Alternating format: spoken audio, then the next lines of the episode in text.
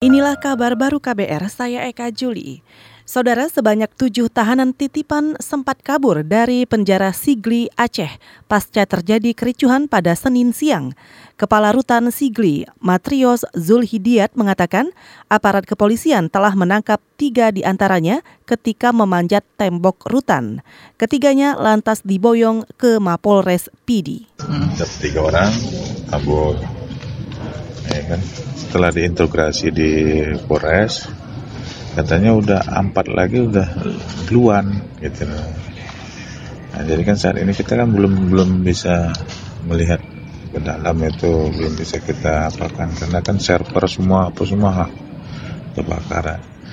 Jadi kita mau menghitung apa itu berapa jumlah di dalam negara ini belum belum bisa paling besok. Kepala Rutan Sigli Matrios Zulhidiat juga menambahkan hasil pengembangan kepolisian diketahui ada empat tahanan lain yang lebih dulu kabur dengan memanjat tembok rutan. Matrios mengatakan belum mengetahui pasti jumlah tahanan yang kabur. Penyebabnya komputer penyimpanan data di rutan saat ini rusak akibat terbakar. Ia memperkirakan tahanan kabur sekitar pukul 21 waktu Indonesia Barat sebelum listrik normal di seluruh rutan.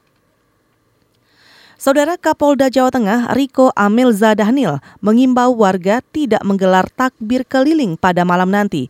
Ia khawatir takbir keliling akan memicu kecelakaan. Takbir keliling kalau dirasakan banyak mudaratnya tidak perlu dilakukan yang tidak dibawa kendali daripada suatu organisasi oleh pemerintahan daerah sebaiknya juga tidak perlu dilakukan ya dan justru akan menimbulkan kecelakaan nanti seperti itu. Kapolda Jawa Tengah Riko Amel Zadahnil juga menambahkan takbir keliling tanpa koordinasi bisa menimbulkan kemacetan. Padahal saat ini jumlah kendaraan di daerah sangat tinggi karena memasuki masa mudik lebaran. Kita ke Jawa Tengah. Terduga pelaku bom bunuh diri di Sukoharjo semalam dikenal suka menyendiri. Kepala Desa Wirogunan Marjono mengatakan pelaku ini tidak pernah bergaul dengan warga sekitar. Menurut dia, Rafik Asarudin dikenal sebagai sosok yang pendiam. Marjono menyampaikan itu usai mendampingi polisi menggeledah rumah terduga. Kata dia, polisi menyita sejumlah barang, di antaranya serbuk arang, belerang, kabel-kabel, handphone, sakelar, dan juga aluminium.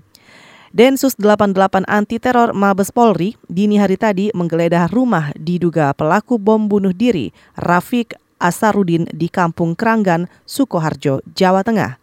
Penggeledahan dilakukan setelah ledakan terjadi di dekat pos polisi sekitar pukul 23 waktu Indonesia Barat. Saat terjadi ledakan, ada tujuh petugas polisi yang memantau arus mudik karena arus yang menuju selatan cukup padat.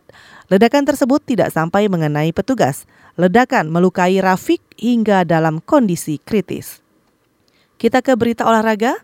Tim sepak bola nasional U20 Ukraina lolos ke perempat final Piala Dunia U20 setelah mencatat kemenangan telak 4-1 atas Panama di Stadion Taichi, Polandia, Selasa dini hari waktu Indonesia Barat. Pada babak perempat final, Ukraina akan menantang Kolombia yang sehari sebelumnya mengalahkan Selandia Baru melalui adu penalti. Dipantau melalui laman resmi FIFA, pertandingan berjalan seimbang pada 20 menit pertama. Namun Ukraina selanjutnya dapat mengendalikan permainan hingga menuai hasil 4-1.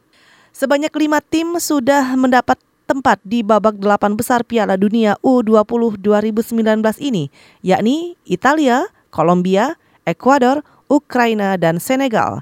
Tiga tempat lagi masih akan diperebutkan antara Jepang, Korea Selatan, Prancis, Amerika Serikat, dan Argentina, Mali. Saudara demikian kabar baru, saya Eka Juli.